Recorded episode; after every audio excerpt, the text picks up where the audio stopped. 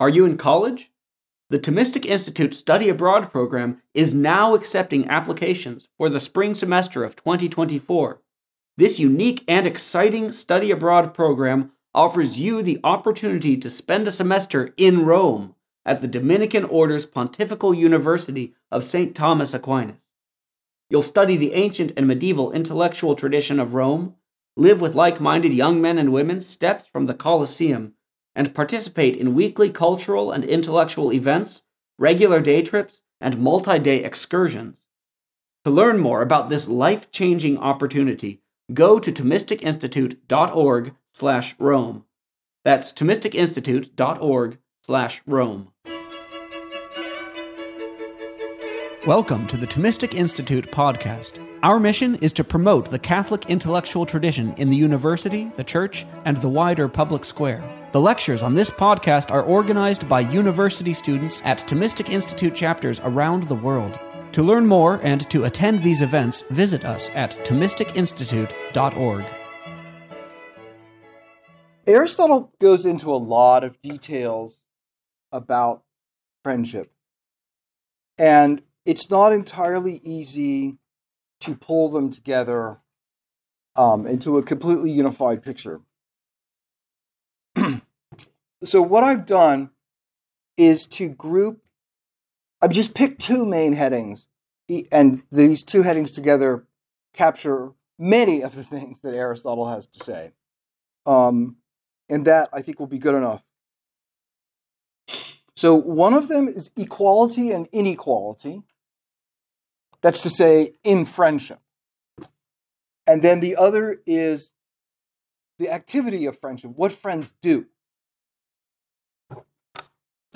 So,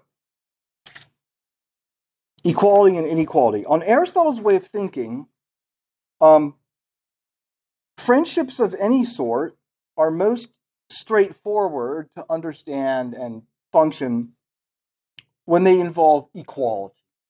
So, here so he talks about like equal friendships. I'm thinking of for example of book 8 chapter 13 um and so you have an equality of giving and you have a, an equality of affection. So the two parties like each other about the same. And each one contributes about the same now, I keep saying, uh, you know, you've noticed I say about the same. I think for Aristotle, it, it would be vulgar to keep careful track. If you're like, if you have a little book and you know over the past 10 years how many times you gave the other guy a ride and how many times he gave, like, there's something wrong with you. Um, you're just not supposed to approach things in that way. So, um, so yeah, about the same. So the two friends like each other about the same, and each contributes about as much to the relationship as the other one does. And notice this actually applies to all three kinds of friendship. So, in a, a complete friendship, the friends are basically equally good and they have equal respect for one another and they do things for each other about the same.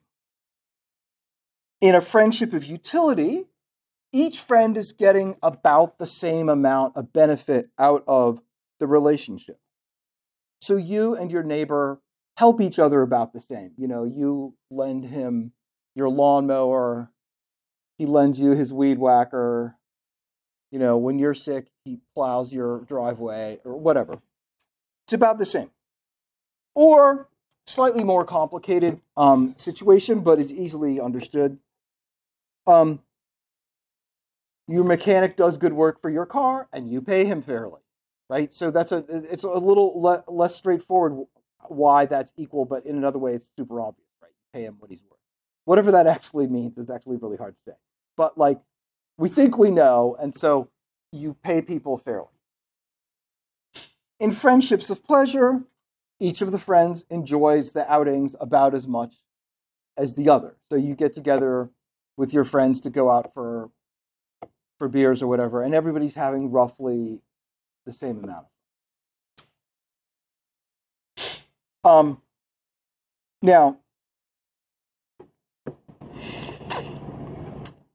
this will come up a little bit later, but this equality, if the equality is disturbed too much, there's going to be squabbles and disagreements, right? Um, and Aristotle says, interestingly, that in, in the case of a friendship of utility, it's more likely for squabbles to come up because basically what the relationship is about is what you're getting at. In a friendship of goodness, what the relationship is about is giving.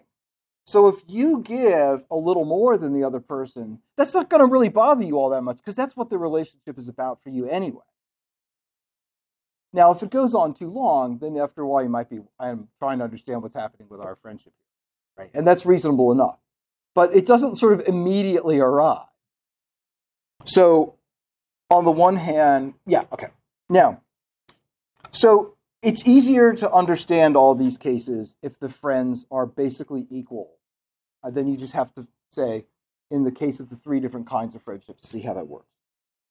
Now, what if the friends are not equal? Then things are more complicated. Now, the, the inequality can take various forms, right? So sometimes some people are just more virtuous than other people. They're just kind of better. And so there may be two people and they basically have a relationship based on their goodness. It's not a relationship of utility or pleasure, but still they're not equal. And that's going to affect the relationship in some way. Also, and something analogous is going to apply in the in a relationship of utility or pleasure. So some people are just better at providing benefit, like they're stronger. Or, you know, you work together for somebody. I don't like you and somebody else form um, a little company to do copy editing, and your business partner is just a faster editor than you. That can happen, right? So then, in you know, issues can arise there. Um, or you know, in a, a mm-hmm. relationship of pleasure, you know, maybe you're just funnier than your friend, or whatever, right? Okay. Now, so there's a way in which Aristotle wants to just acknowledge that there can be friendships between unequal. It's a sort of obvious fact, on the other hand, he doesn't want to ditch the idea that friendship involves equality. So the idea seems to be that although the friends are unequal, something extra happens in the relationship, and that something extra helps equalize it. And so you end up with equality after all. It's just more complicated. So, in a friendship between unequals, um, you're going to have this extra factor going on in which they give and receive different things. So try to think of a case in which two people have a friendship, but one of them actually contributes more on a consistent, ongoing basis, right? So it's not just this week, I'm having a bad week and my friend's carrying most of the load. I mean, that's just part of the ups and downs of any relationship. But when it's like a consistent long term thing, so Aristotle's idea is this if this friendship works out well in the long term, that's going to be because the person on the receiving end balances it out by, let's say, giving honor and thanks. So if the one, you know, if if the friend, I mean, okay, let, let me, I don't know whether this is a good enough example, but I'll just stick with it. Think of you've got this little informal company to do copy editing with a friend, right? And let's say your friend is a faster copy editor than you. Now, if you just act like that's the way things are, your friend might be a little miffed about that. But if you every once in a while you just say, "Oh, thanks, man, we never could have gotten that done without you. You're so much faster than I am. I'm just really so grateful." You know, think of what would happen to our little company without you. And then now that kind of like balances things out. And the friend's like, "Yeah, thanks for saying that. It's okay." Right? And if they're like magnanimous, they're not going to go, "Sorry, a little bit more." Right? Like I need a little bit more thanks today. Yeah, but they're acknowledging the inequality, and it's good for you too. You're acknowledging the inequality, and then so they give a whole bunch of copy editing. You give a little bit less copy editing and some honor, and now everybody's squared away. Um, or think of another example. Um, there's a kind of friendship you can have with your parents. Now let's leave out, for at least for now, um, the case where like your parents are like abusive and toxic. So let's suppose that it's like a basically okay relationship with your parents. Aristotle would say, and he's definitely on something here, there's a way in which you can never repay your parents because they gave you existence. Okay, that is a lot. Because without that, you got nothing. So they gave you, in a sense, everything. You can't repay that. But, so, so like, you just can't. But that's okay. You honor them, you look up to them, stuff like that. And that sort of balances it out in some way. On the other hand, Aristotle says, and this is a very interesting remark, he says that there are like limits to this. That's to say, there's limits to the, to the extent to which honor and praise and thanks can balance out inequality. If it goes too far, then it's not really a friendship. So, I mean, just imagine, um, I don't know, like, you know, you're like a full blown adult, and one of your main friends is a four year old. Okay? Now, the four year old can't really do much of anything okay, because it's not his fault, he's four. But the fact is, like, it's it's so incredibly unequal. It's so incredibly one-sided.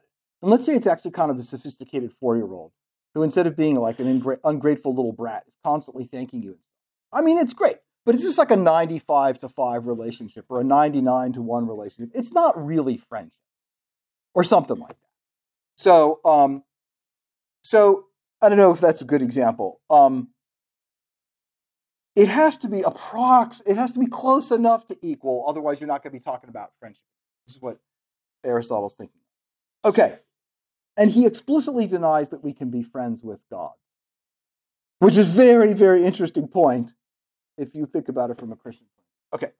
Now i mentioned the inequality with your parents. So let me bring in family now which aristotle discusses um, at some length. Um, I could have made a special topic out of it. It is an interesting topic, but I'm here slotting it under the inequality category. I don't know because I am. Um, um, at the very least, in a family, you have inequality between parents and children.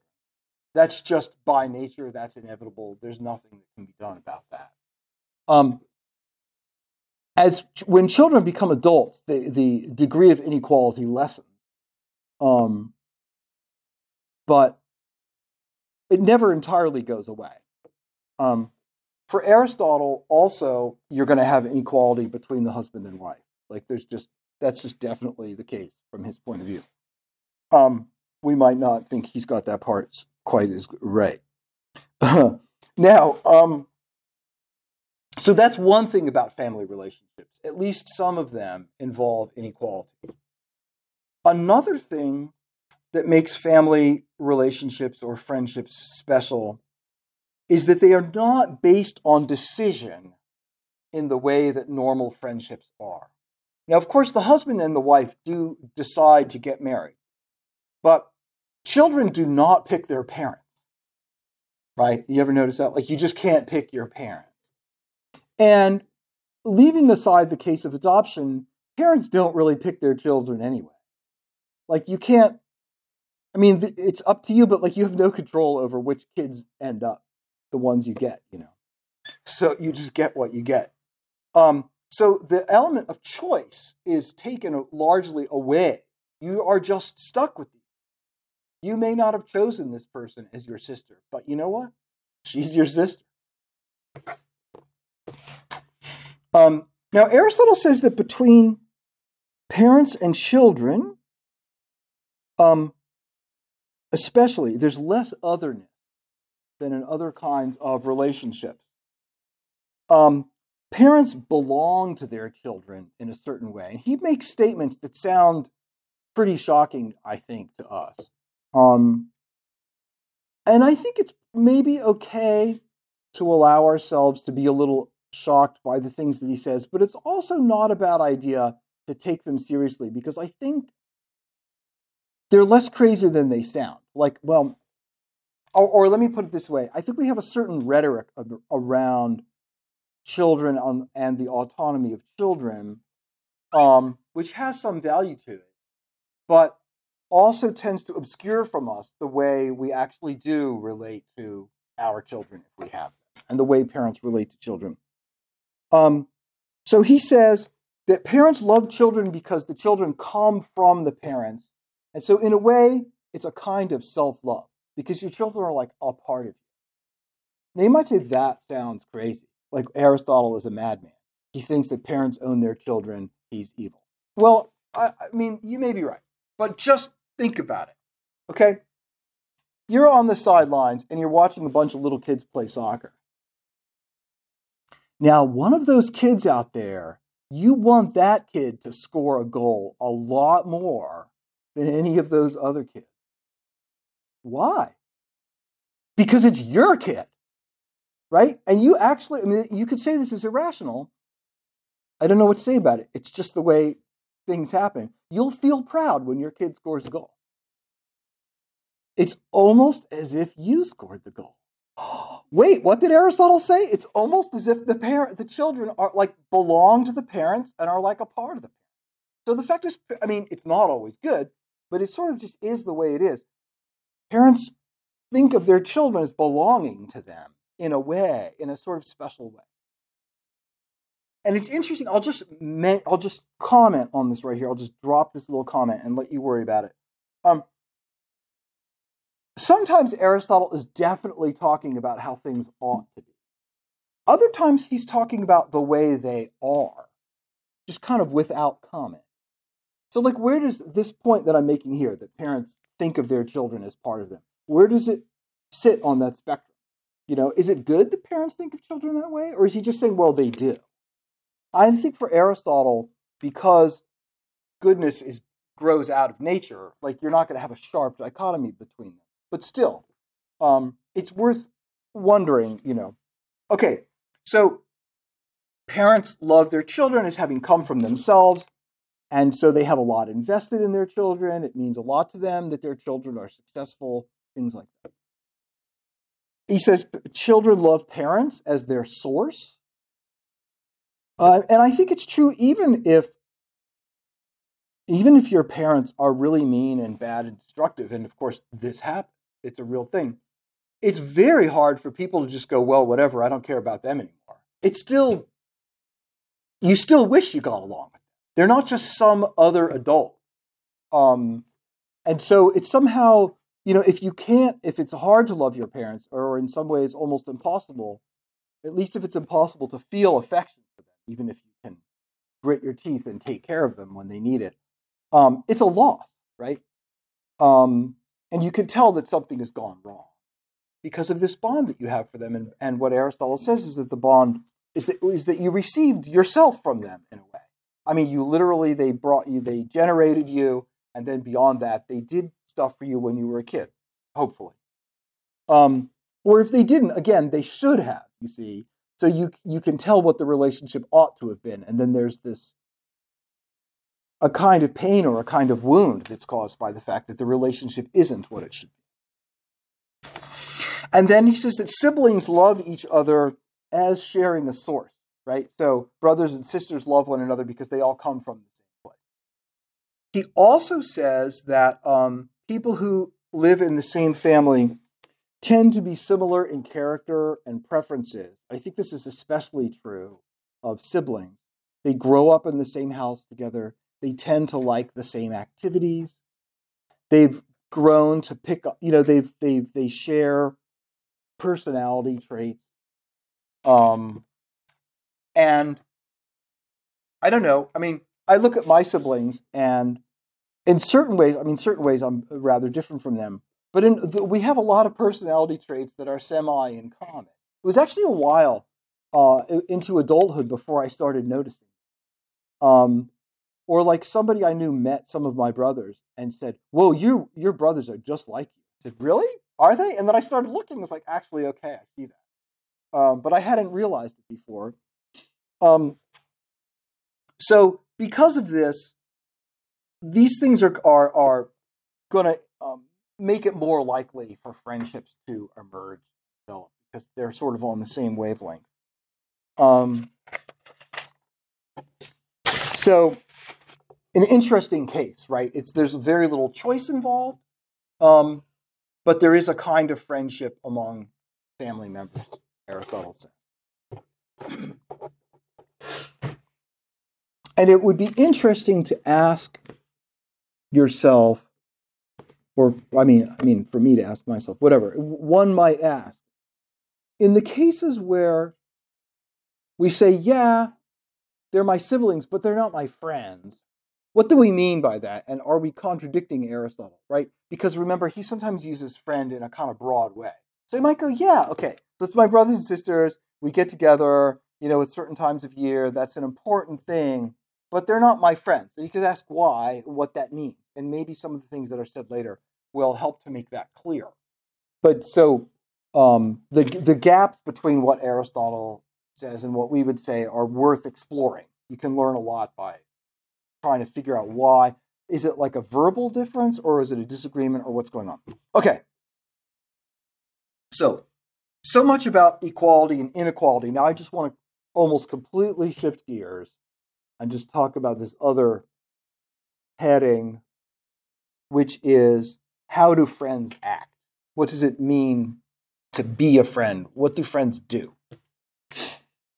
So, the first thing I want to mention is that for Aristotle, uh, this should be fairly obvious, I think, from what I've been saying.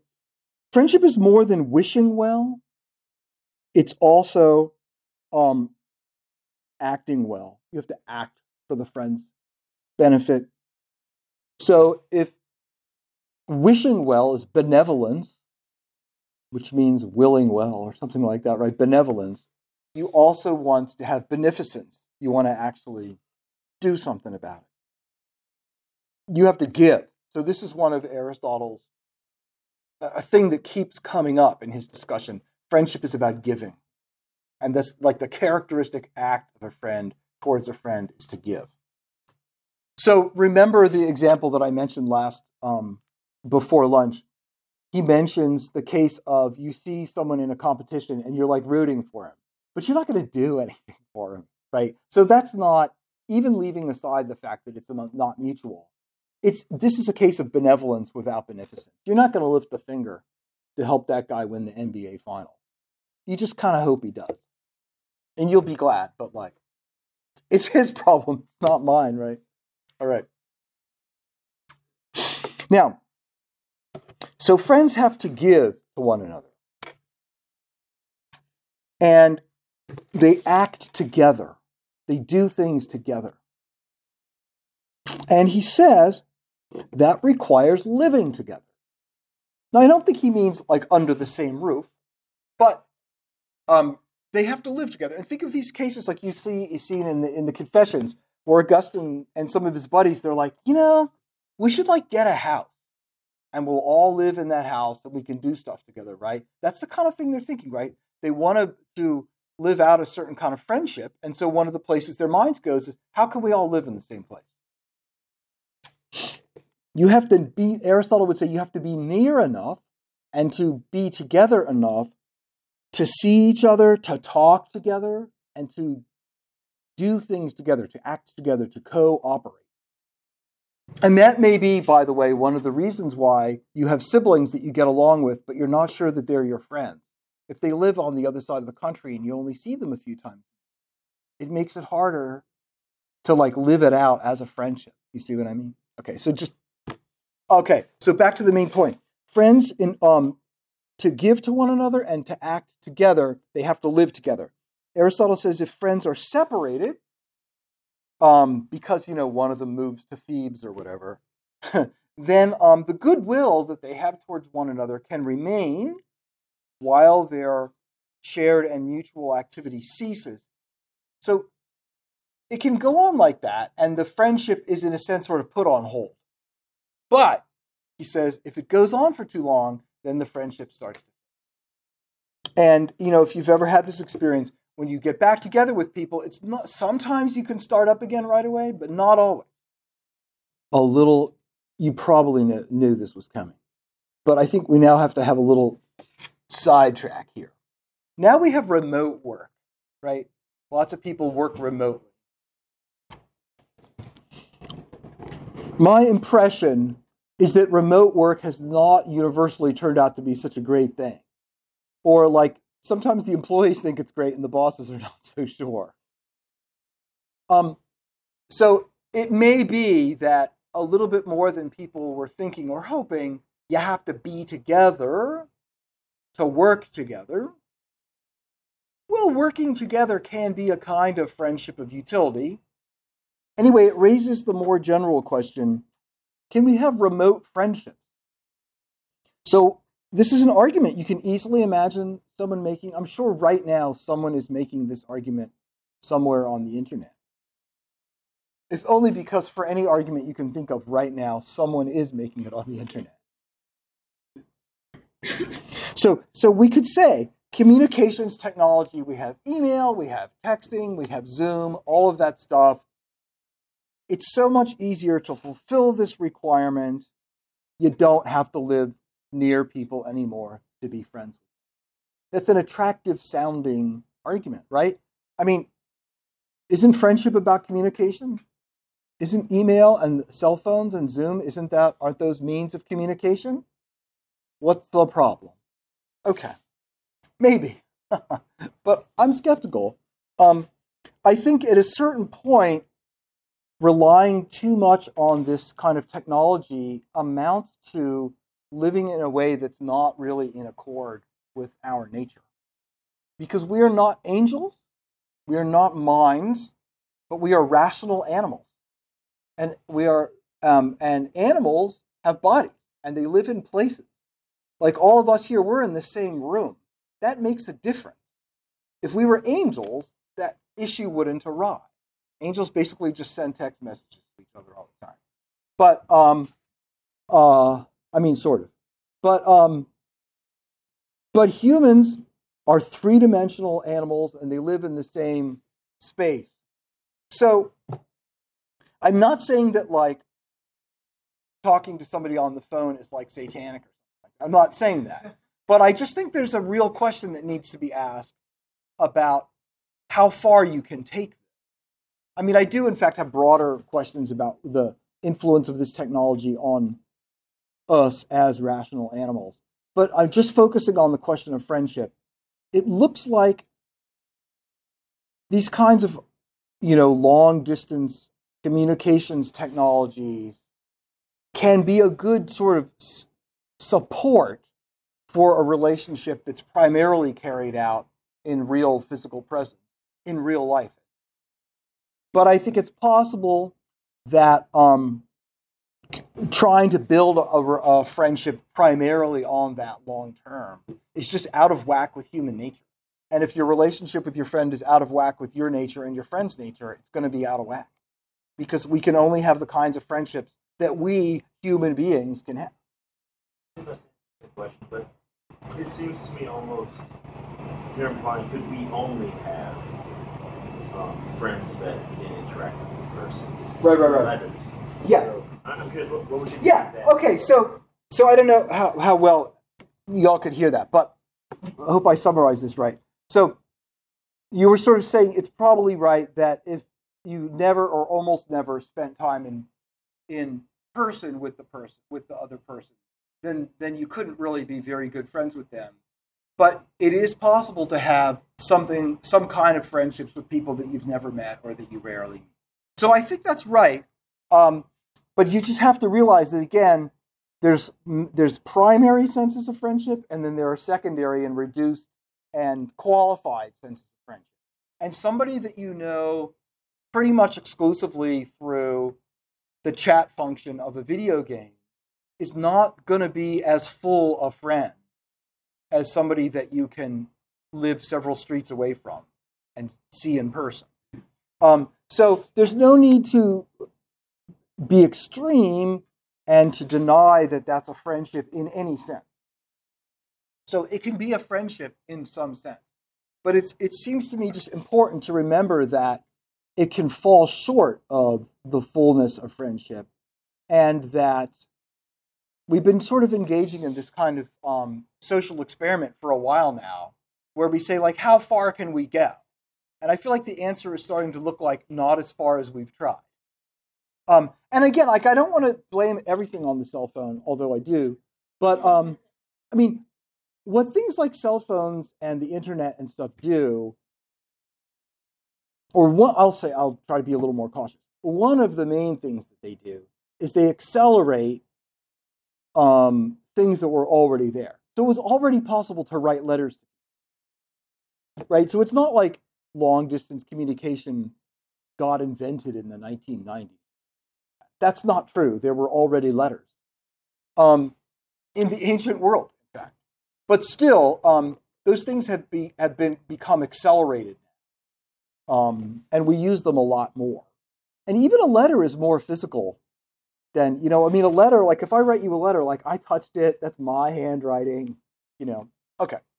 Um yeah so it needs thinking through and this is like i mean i mean i really do think this is like a major huge technological sorry let me start again.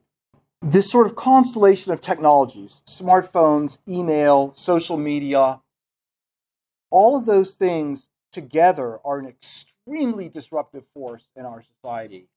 And they're sort of, they're huge.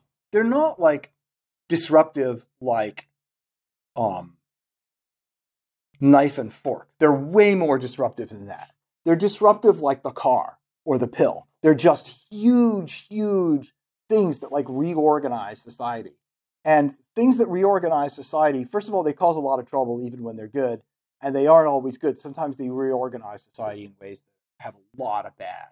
So I think it's just really worth not just going along with it, but asking, is this good or is this actually bad? And just because everyone does it um, doesn't make it good. So anyway, I bring this up in the context of friendship, right? I'm not trying to um, sidetrack the whole discussion, but it, it, it comes up in the question of friendship and how important is it to live near your friends?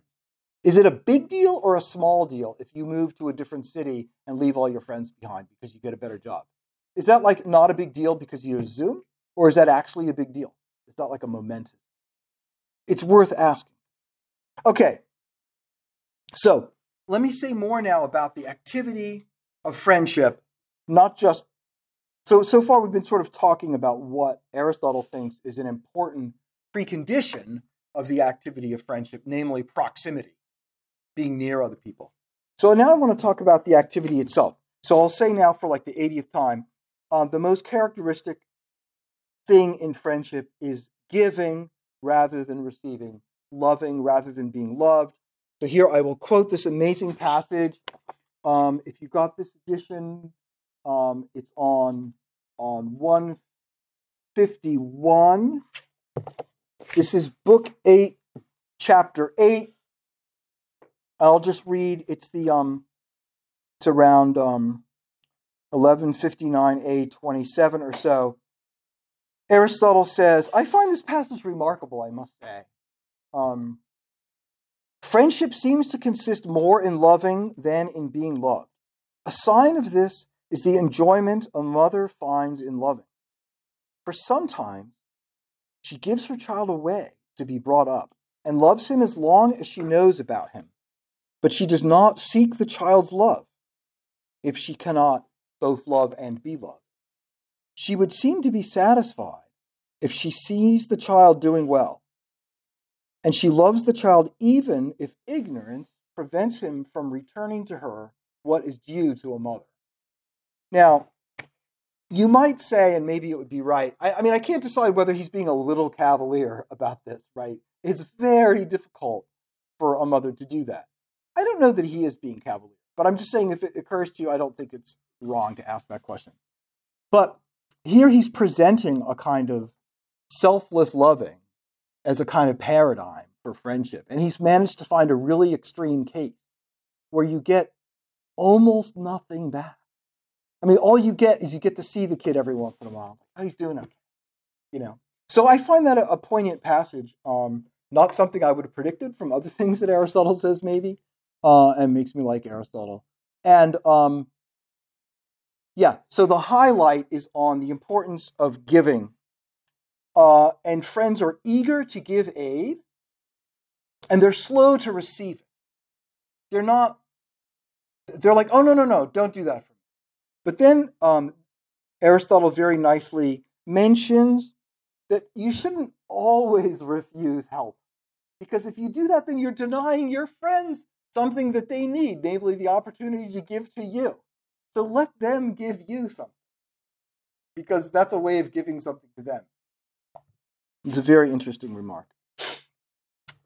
Okay, since the another point about friendship, if only for practical reasons, he says you can't have many perfect friends, friends in the full sense. There just isn't time. And there isn't, I don't think he puts it this way, of course, but like there's, you just don't, you've only got so much bandwidth, right? You've only got so much psychic space. So you can't have like, um, you know, you can have 500 Facebook friends, but like Facebook friends are not that kind of friend. You can't have 500 friends. You probably can't even have 10. So, um, it's a sort of time consuming and energy consuming thing. Um, and it's not itself an emotion, I think. It's more of a lasting attitude. It's a kind of a virtue. It's a second nature oriented towards this particular person. Uh, and it gives rise to character to the characteristic of activity of of giving and it obviously also involves love and affection for the friend. Um, the sense in which it's not the same as an emotion is is partly that you also give in addition to feeling affection, but it's also that because it's rooted in your rational judgment that this person is really good and lovable, then that is going to be more stable than how you happen to be feeling. So maybe today you're tired and grumpy and whatever, and you're just don't really feel very well disposed towards your friend today. But that's not all that important, really, because it's not about how you feel about it. Okay. Let me see a little bit more about the priority of giving. Um, there's a I can't remember which uh, Walker Percy novel, but in one of the novels, the narrator says, mentions someone in his life, so and so, and he says, This guy loves me because he saved my life in the war. No, he doesn't say, I love him because he saved my life. He says, He loves me because he saved my life. It's a very interesting remark, right? And Aristotle has a whole discussion about um, why do benefactors like the beneficiary more than the other way around, right? if somebody gives something to somebody else, why do they tend to love that person more than the opposite? And then he, he, he entertains this kind of cynical theory. You want the benefactor wishes well to the beneficiary so that the beneficiary will be around and pay him back. It's kind of like if you lend somebody money, now you're like, whoa, I hope he doesn't get killed. Right? And Aristotle says, no, no, no, no, no, that's not what's going on here. Um, it's more like when you give to somebody, then one of your good deeds is now like lives on in them. So part of your own goodness now resides in them. Uh, the beneficiary receives something useful, which is great, but what the benefactor gave was, in a way, something more than usefulness, right? His own deed was a fine deed, as Aristotle says. And so, um, like some of your own, some of the goodness of your own life is now externalized and living out in the other person. And one thing, it, when I was reflecting on this, um, it occurred to me that that gives you an extra reason to thank the people who benefit. And it, this is the idea I have. So obviously, like, you could take a cynical view and say that when you thank people, it's just like you're giving them an ego trip, right? They're like, oh, yes, yes, please thank me. I'm so great. Everyone, please thank me, right? And that makes it look really bad. But I don't think that's the right way to think of it. Um, when you thank people for doing something, it lets them know that they actually did do something. And I mean, you probably had this experience already, and if you haven't, you will. You try to do things for people, and you don't actually know whether you're benefiting them or not. Um, I mean, forgive me for using if this example is a little too. Um, well, I don't know. Well, there's nothing wrong with this example. If you're a teacher, a lot of students are just like, uh huh. And you don't know whether they're getting anything out of it or not. And it's nice to know. And it's not, or not, I mean, maybe it's an ego trip, but I don't think so. You would just like to know that you actually succeeded in teaching them. So you should so when people do something for you, you can thank them as a way of letting them know that um, they did a good deed. Um, a thought. Now, friendships sometimes involve disputes, Aristotle said. I mean, what do you know? Life isn't perfect. Okay. He says that they arise least of all in friendships of goodness. Each party wants to help the other, so you're less likely to get involved in a dispute.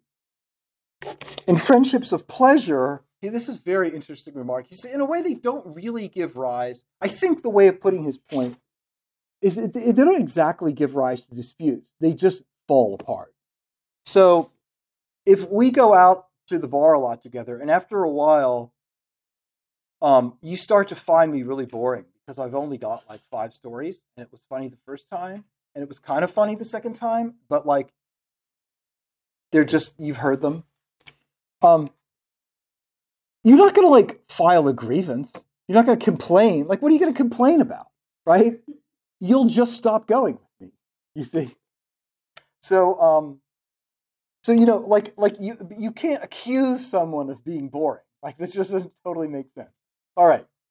So he says disputes mostly arrive in in friendships of utility, and the ground for accusation arises when you think that you're giving more than you're receiving. So when a friendship of utility becomes too unequal, then you start to say, hang on a second. I thought we had a carpool here, not me providing a free Uber service. What is this? Right? Now, um, he says sometimes friendships of utility are contractual. People agree ahead of time. So it's shocking to say like contractual friendships with contracts, but this is how he talks about it. And besides, you know, marriage is sort of contract. Just saying. Okay, never mind. So no, but I mean it is. So um, he says sometimes friendships of utility. I'm not saying marriage is a friendship of utility. Um, that's a different question. Um, friendship. Uh, we could talk about that. Um, some friendships of utility. There's like a contract, right? Like a carpool, and we agree. Okay. Other times they're not. They're based on expectations, right? So, um, and and he says, I think this is very interesting. Um, he says sometimes people give to other people and they think they're being generous and they like the thought I'm being generous, but they're not really. They're hoping to get something back. They don't quite even realize that themselves. Uh, and then if they don't get something back, they resent. And he even gives you sort of a practical tip. If somebody wants to give you something, but they have a hope of return, you should think about whether you want to provide the return that they're looking. For. And if you don't, then you should probably just not go there. So let's say somebody takes you out to dinner. And it's pretty clear that the reason he wants to do that is he's going to ask you for some amazingly big favor. And you just don't want to do it. Don't go out for the dinner. Don't go, well, we'll see. He, he agreed to it. Like you're just creating trouble right? Because he's going to expect that you're going to say, yes, yes, I will look after your three dogs for two weeks when you're in Florida. And when you go, you've got to be kidding, he's going to be pissed off. So just don't go to the dinner. Advice from Uncle Aristotle. Okay, almost done. Um, Aristotle says maybe you have a number of friendships, and that's especially easy to see if you think in terms of the wide variety of friendships Aristotle identifies. If there are going to be situations where there's going to be trade-offs or competitions, you can't satisfy all of the demands of all of these friendships. So what do you do? And he says, well, it's complicated, right? Um, we owe different things to different friends and different kinds of things to different kinds of friends. And he says a rough rule is that you pay debts before showing favor. So, you know, if you lent me a hundred bucks, I should give you a hundred bucks before I blow a hundred bucks at the bar with my buddy. Right? So that sounds about right. But then he says, you know, it's not always um he says sometimes other factors intervene. So he gives this crazy sounding example. Um, you were captured and somebody ransomed you. So you'd like to pay him back. Like that's what you should do.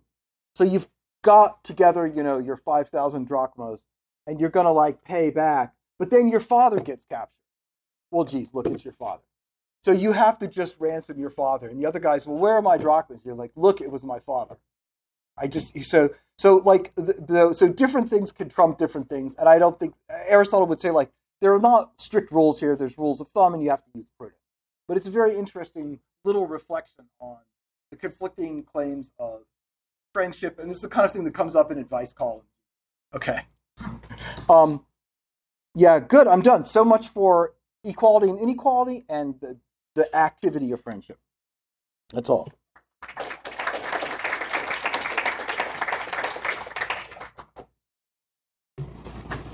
Um, you mentioned whether marriage is a friendship of utility. You said we could talk about. Yeah.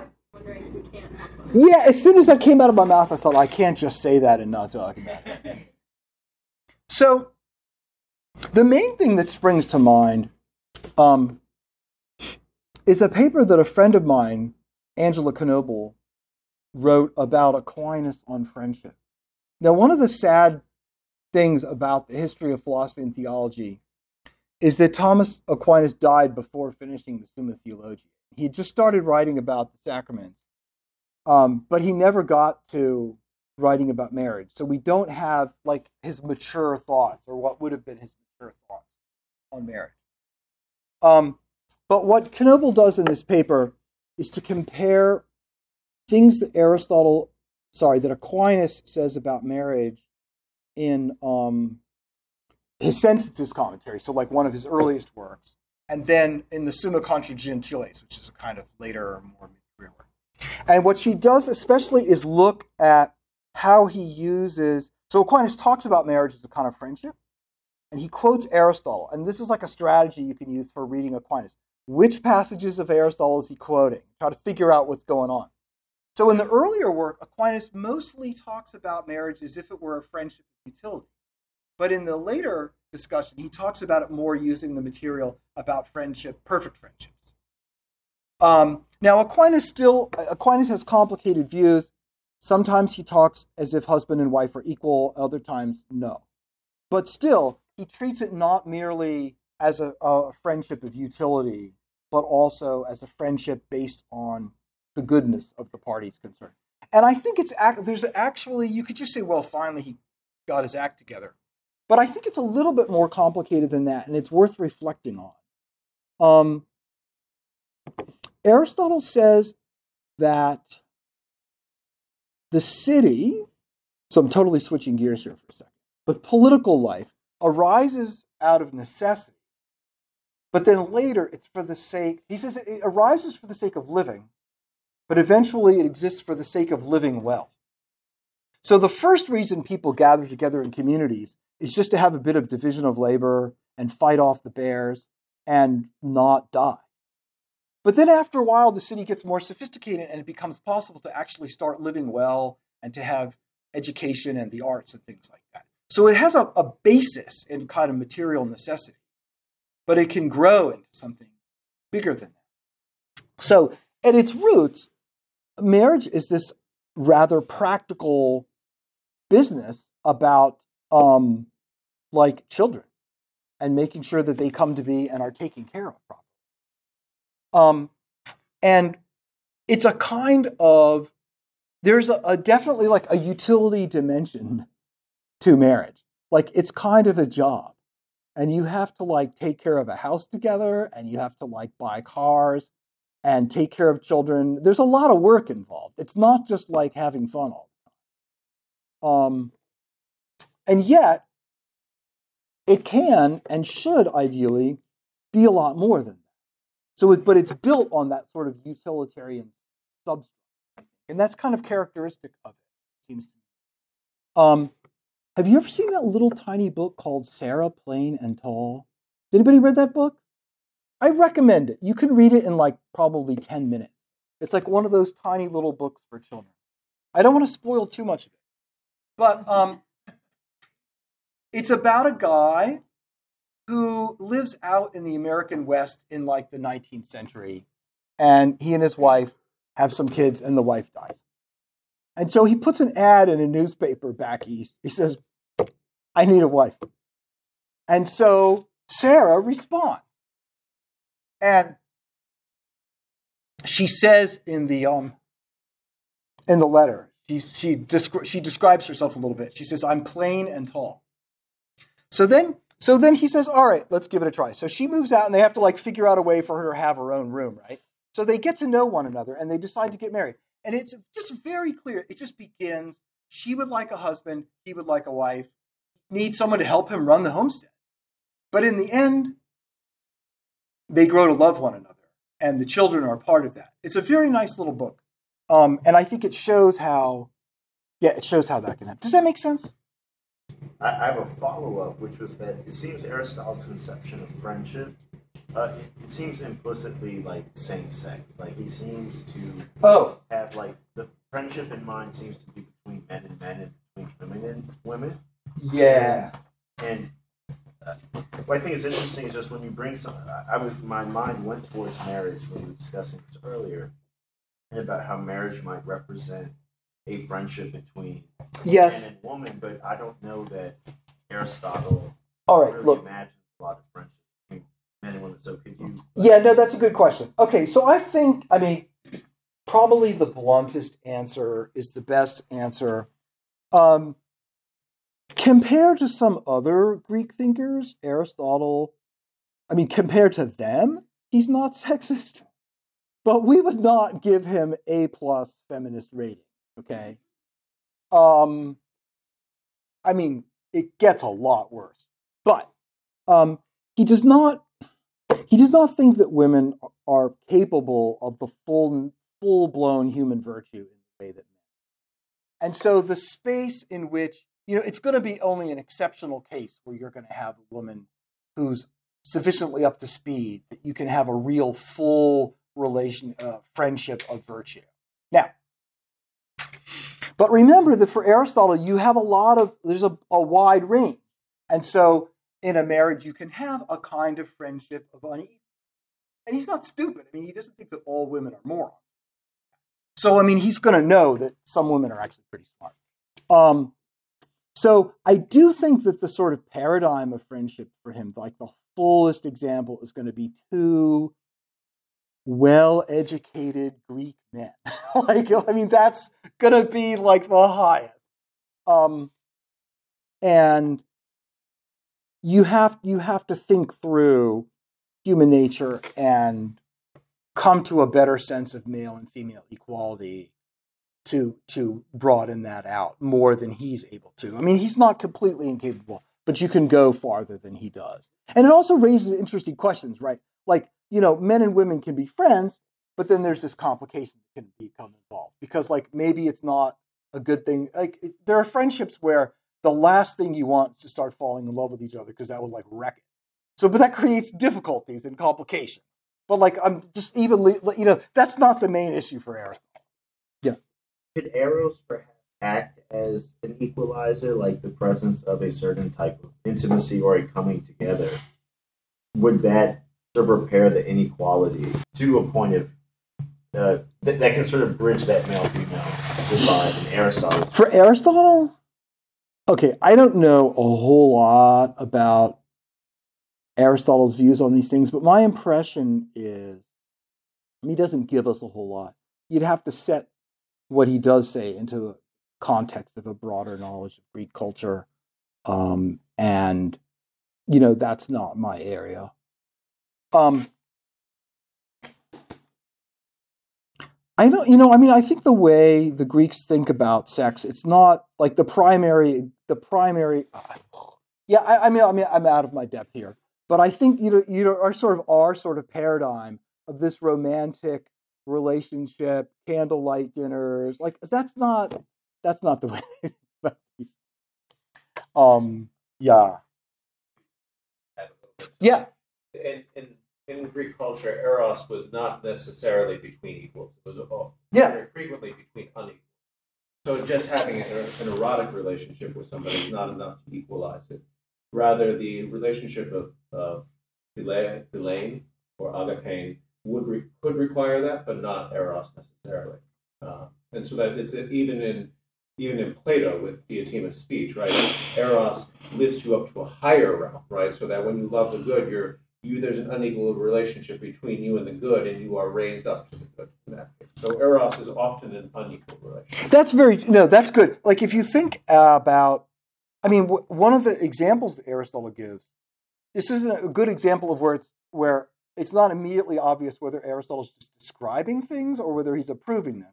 But he talks about um, the relationship between you know an adult Greek male and the teenage boy that he's courting, and that's clearly an example an example of unequal. Um, so yeah, eros is not. I think that's exactly right. It's not of itself gonna gonna make for equality. Yeah. Inequality. Right. Yeah, yeah, yeah. And I mean, there's a book I can't remember who wrote it, um, but I think it's. Do you know uh, some book about sex in the ancient world and the like bombshell that Christian, especially Pauline, sexual ethics did? The idea is that in the ancient world, the basic. Um, I think that the part of the claim is that like they didn't actually they don't so much have a male female binary Oh, as an active passive binary um, and the, the the kind of equality that gets introduced uh, into the world by Christian sexual rules. I mean, maybe they get violated a lot, but in, at least in theory, men are held to the standard that women are. Maybe that's right. Yeah, I can't remember, but and and the idea that like you don't just have sexual access to slaves anytime you want, like that's a big bomb. So, but that's introduced by Christianity. That's not an ancient pagan thing. hmm Does Aquinas agree with Aristotle on women? Um, I think, I think roughly, but he's probably. I mean, it would be a good idea to try to compare them in detail.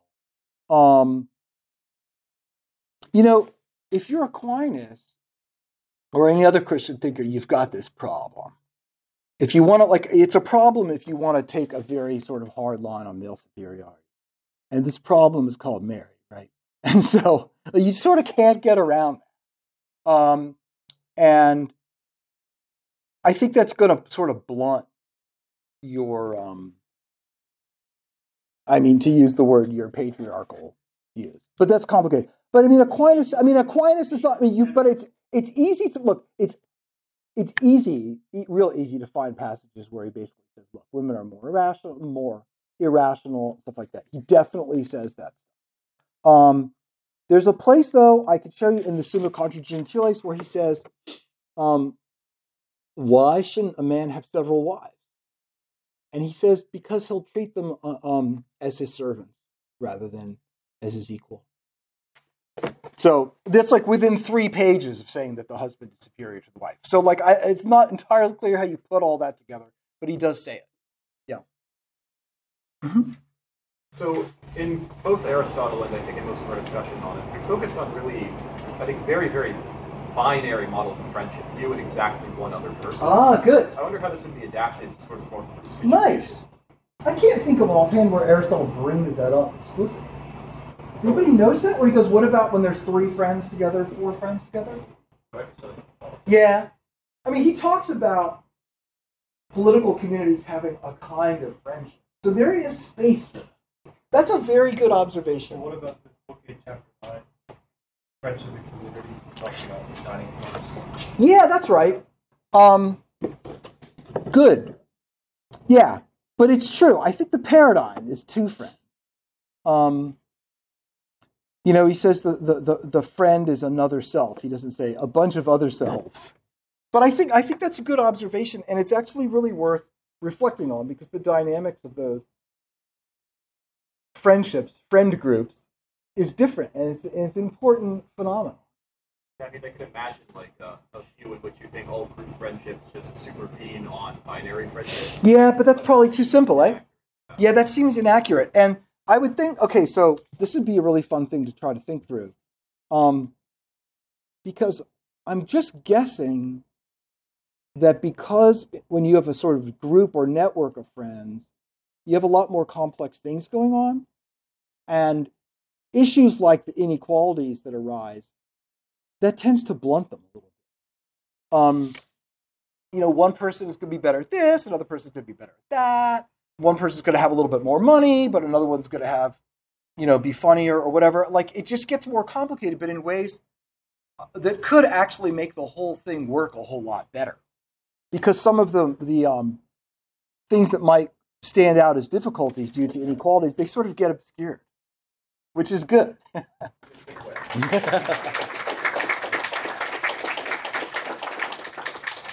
Thanks for listening to this lecture on the Thomistic Institute podcast.